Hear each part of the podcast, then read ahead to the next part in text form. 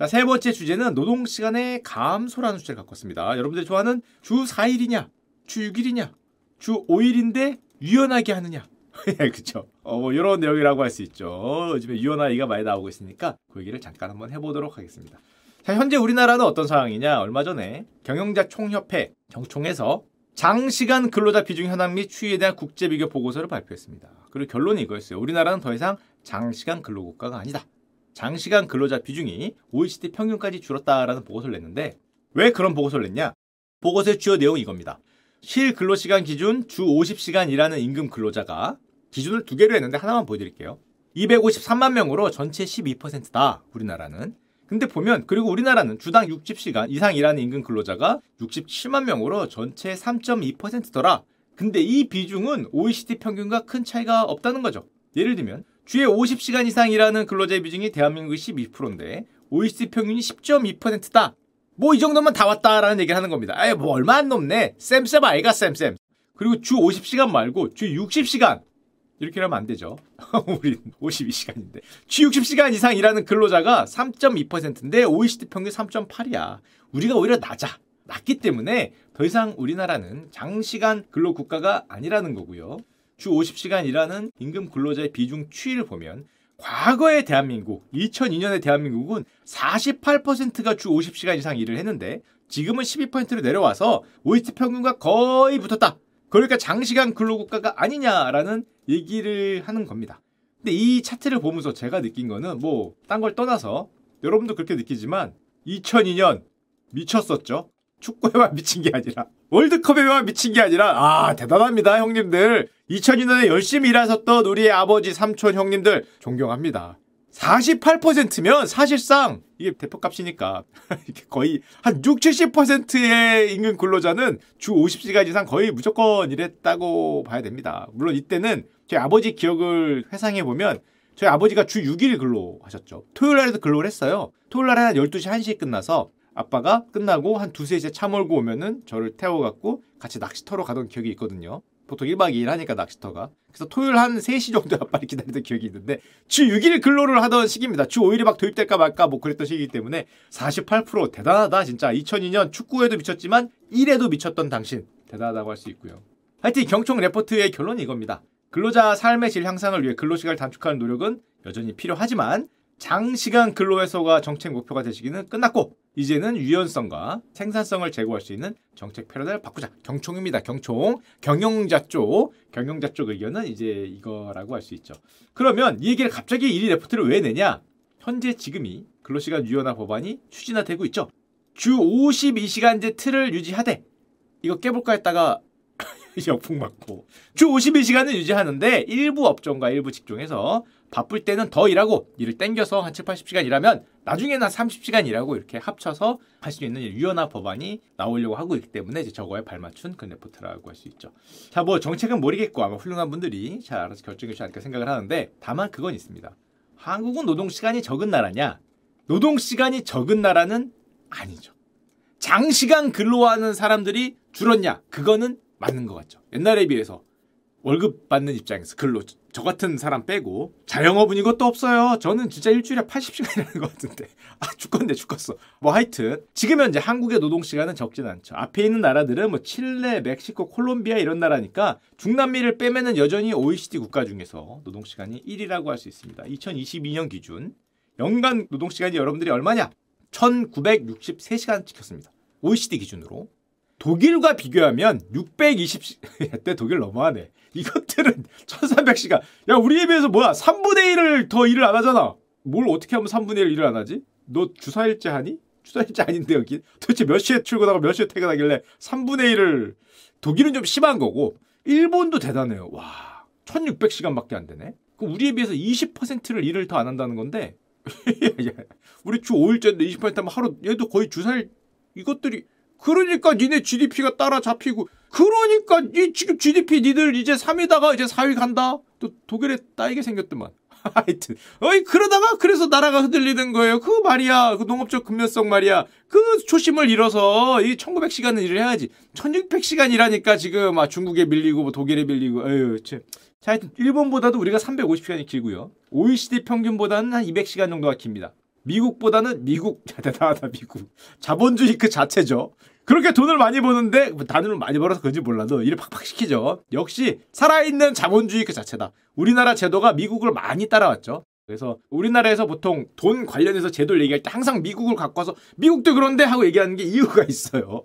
거의 뭐 형제의 나라죠. 그런 미국보다도 150시간을 더 일을 많이 하니까 현재 일하는 시간이 적다고 할 수는 없고요. 물론 지금 1963시간이잖아요.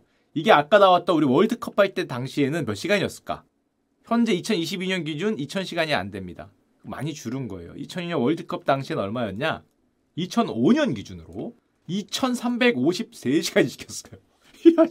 지금 1900시간 일하는데 어 죽을 것 같아 그랬는데 400시간 일을 더 해야 됩니다. 400시간. 참고로 당시 OECD 평균은 지금과 별 차이 없어요. 1725시간이니까. 지금도 1700시간 언저리잖아. 2354시간. 이때는 멕시코하고 더불어 우리나라가 전 세계에 무조건 탑을 찍던 시기입니다. 이것도 사실 또 줄은 거야. 2005년이면은 그래도 좋아지고 있던 와중에 2354시간입니다. 왜냐하면은 주 5일제가 확산되네 만에 하고 있던 때거든요.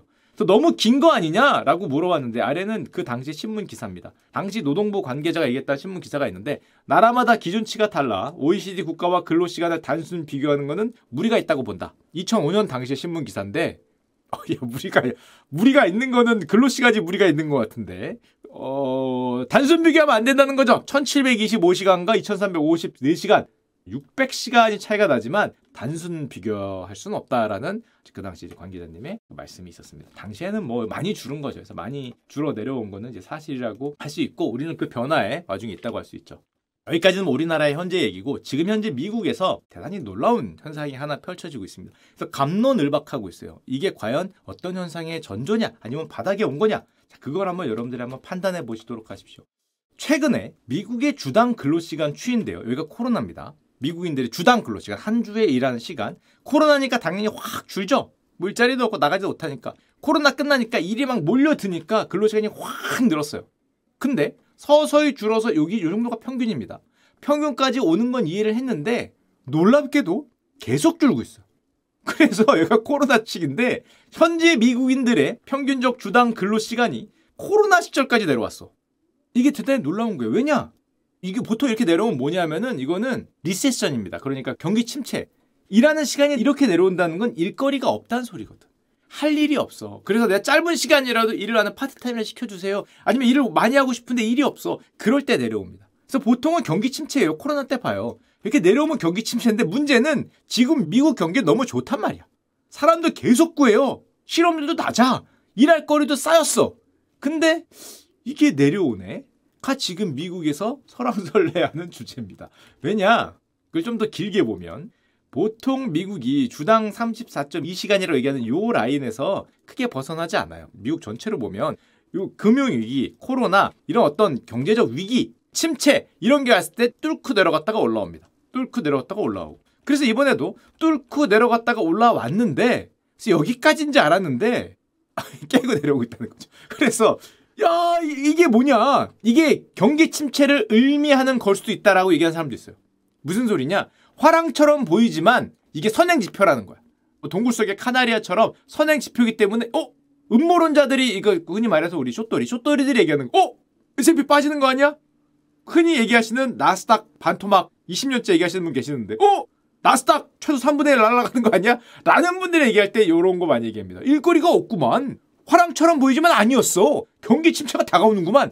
이라고 얘기하는 분이 한 분 있고요. 그런 분들이 있고 아니면 대부분의 분들은 물론 일시적일 수도 있고 두 번째는 야 뭔가 그동안 20년간 이어왔던 근로 패턴이 뭔가 바뀌는 게 아니냐라고 얘기하시는 분들도 계시죠. 왜냐하면 경기 침체를 얘기하기엔 고용이 너무 좋아.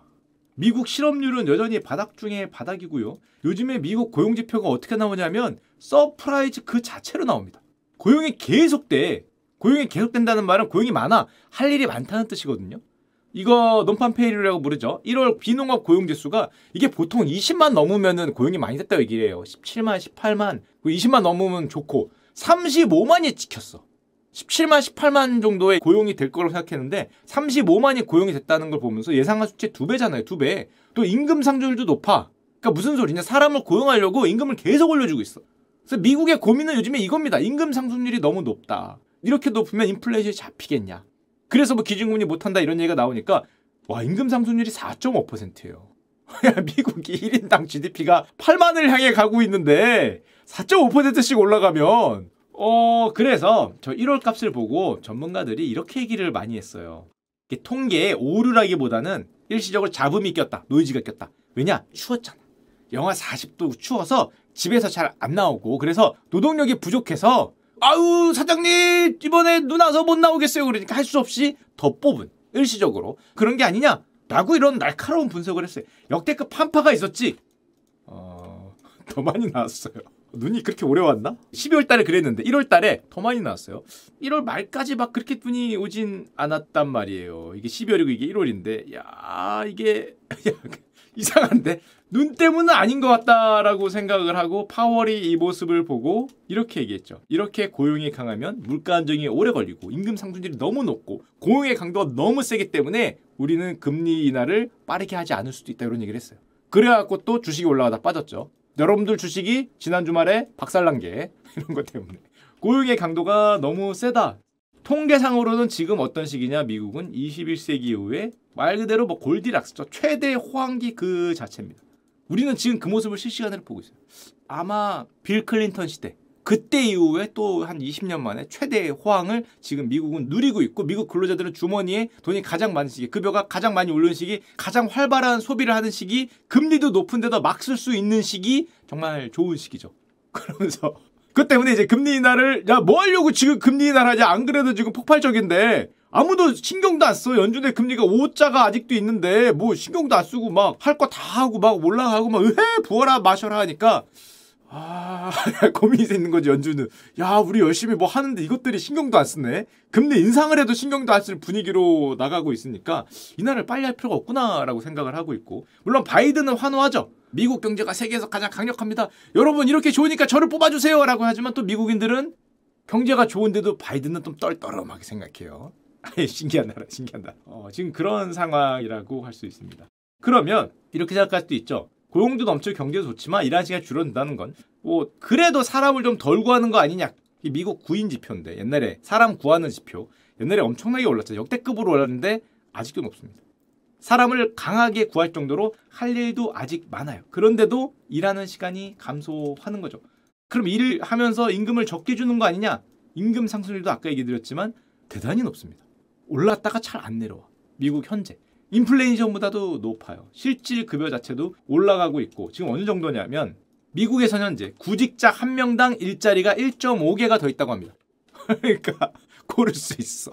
오히려 팬데믹 때보다도 일자리가 더 많아요. 내가 고를 수 있고. 평상시 미국 경제라면은 구직자 한 명당 일자리는 당연히 1보다 작습니다. 경쟁이 있잖아요. 경쟁이 있는데 지금 경쟁이 아니에요. 갈 수 있는 선택. 물론 좋은 자리는 그렇겠지만 전체 일자리는 그렇다고 할 수 있고 그래서 파월이 이런 얘기를 했죠. 좋은 상황인 건 맞다. 어쨌건 좋다.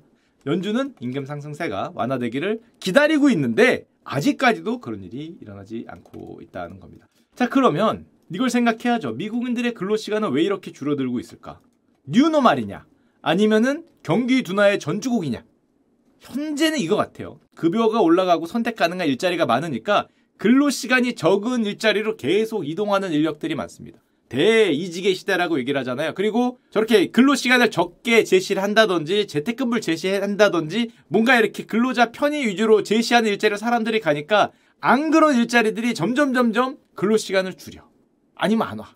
그리고 미국인들의 근로 시간에 대한 인식 변화 한번 이걸 경험하니까 계속 단축을 요구하는 거죠. 우리 한번 주 5일로 오면 영원히 주 6일로 못 갑니다. 이제 토요일 날 나오라 그래봐. 어떤 기업이 바로 박제죠. 슈카 친구들이 주 6일을 선언합니다. 그러면 바로 조리돌림 당하죠. 그날 커뮤니티 아마 슈카가 미쳤어요에서부터 악덕 사장 물러가라 저것도 유튜버라고 역시 유튜버니 그렇지 라는 글이 한바탕 달릴 거고 똑같이 인식 변화가 많이 됐다. 또 재택근무의 증가가 영향을 미치지 않았냐 이런 얘기들이 좀 나오고 있습니다. 이걸 어디서 볼 수 있냐면 이것도 우리나라에서 잠깐 화제였는데 미국의 20대 틱토커가 틱톡을 올렸는데 얘가 무슨 얘기를 했냐면 야 월요일 금요일 9 to 5 근무라면 워라벨은 언제 챙겨 아 내 인생 슬프다 월화수목금 9시 5시까지 일만 하면은 나는 언제 I'm 노냐 so work와 life Oh 밸런스. 어디 갔냐라는 The 9 to 5 망언을 했죠 이런 is crazy. 씨, 참고로 좀 이따 나오지만 잘 보면 뭐가 이상하죠? 뭐가 이상합니까? 9 to 5죠. 우리나라는 보통 8 to 5입니다. 그러면은 9시간 아닙니까? 원래 8시간 곱하기 5일에서 40시간인데 우리는 보통 9 곱하기 5가 40입니다. 왜냐면 휴게 시간, 점심 시간이 하나 들어갔어.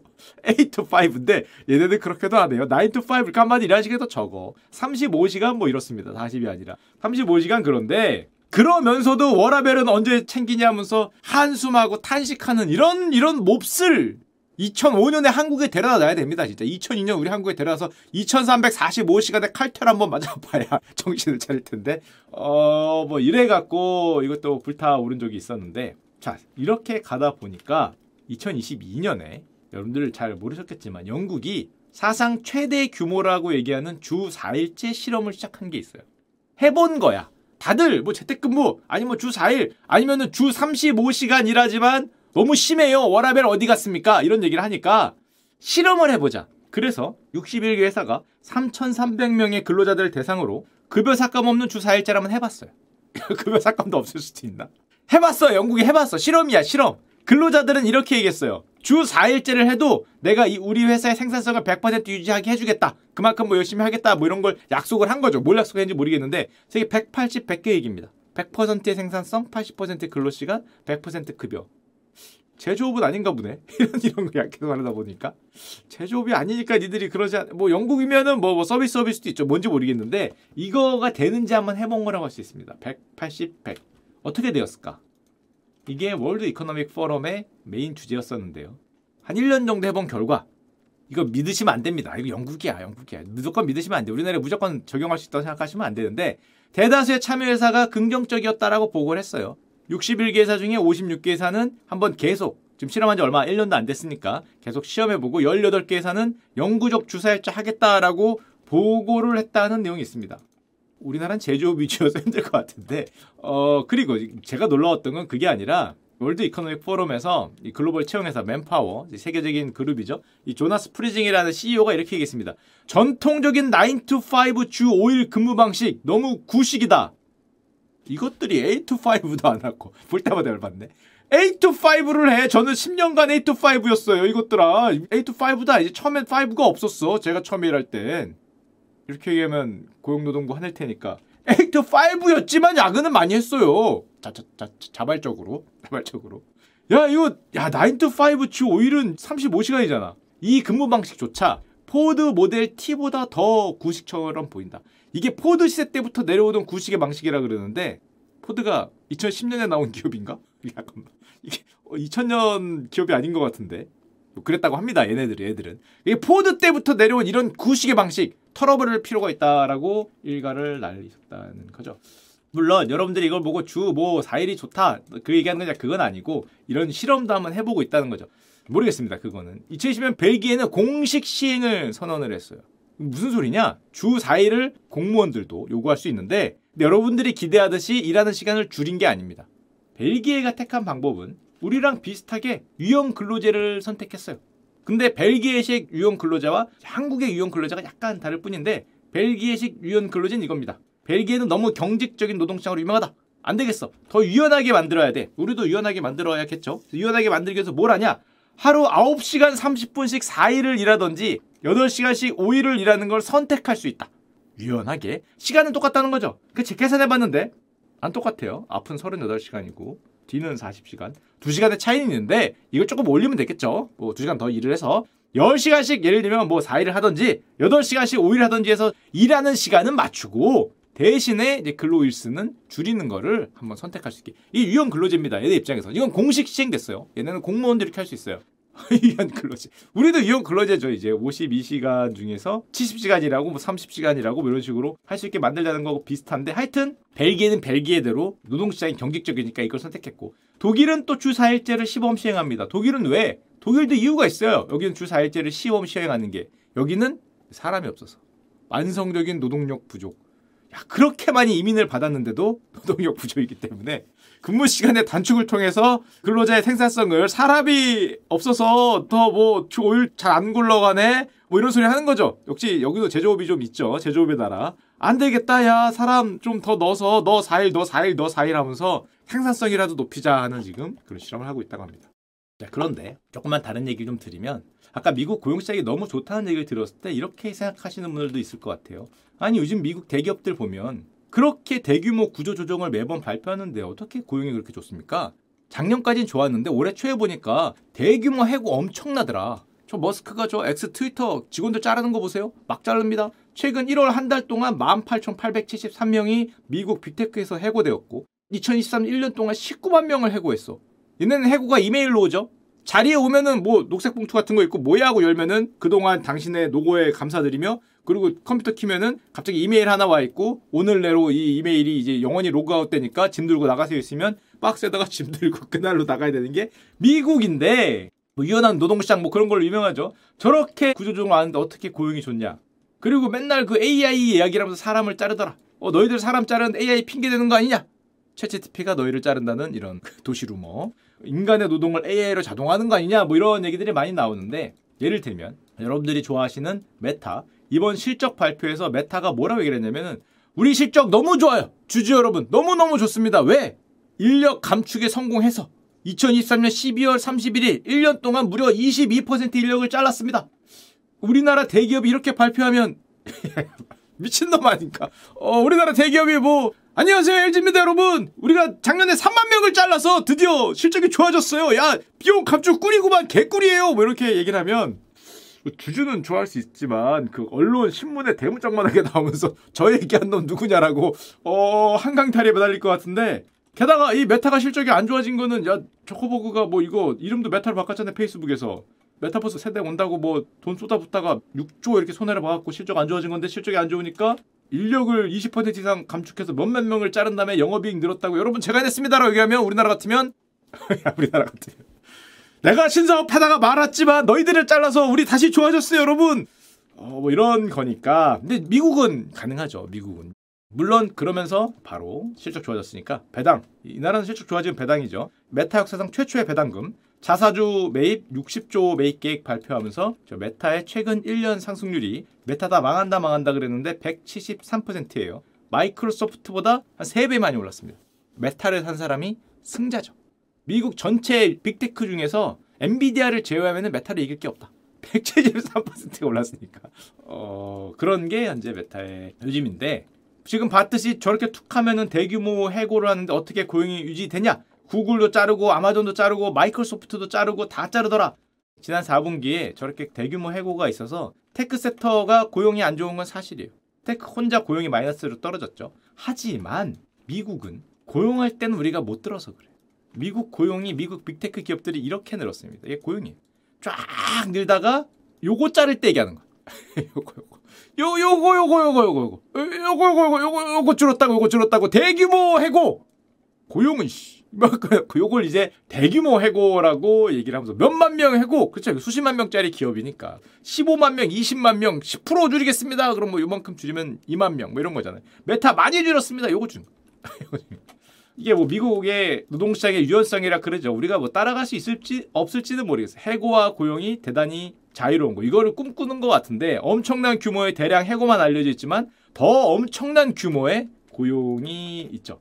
물론 개인적인 생각엔 저게 미국이니까 정말 엄청나게 높은 성장과 엄청나게 많은 일자리가 근로자 한 명당 지금 1.5개의 일자리가 있는 상황에서는 뭐 내보내도 절로 가면 되죠. 얘들을 이직하면 월급이 더 올라서 이직을 더 오히려 좋아하는 나라 중에 하나이기 때문에 미국식 자본주의가 작동하는 방식 만약에 이게 가능만 하다면 가능만 하다면 뭐 자원이 빨리빨리 이동하니까 수익성이 좋아질 수 있다고 얘기를 하는데 어 그 우리나라 역사에서는 반대의 경우가 많았기 때문에 한국에서는 저렇게 가기가 쉽지는 않을 것 같다라는 생각을 하게 됩니다.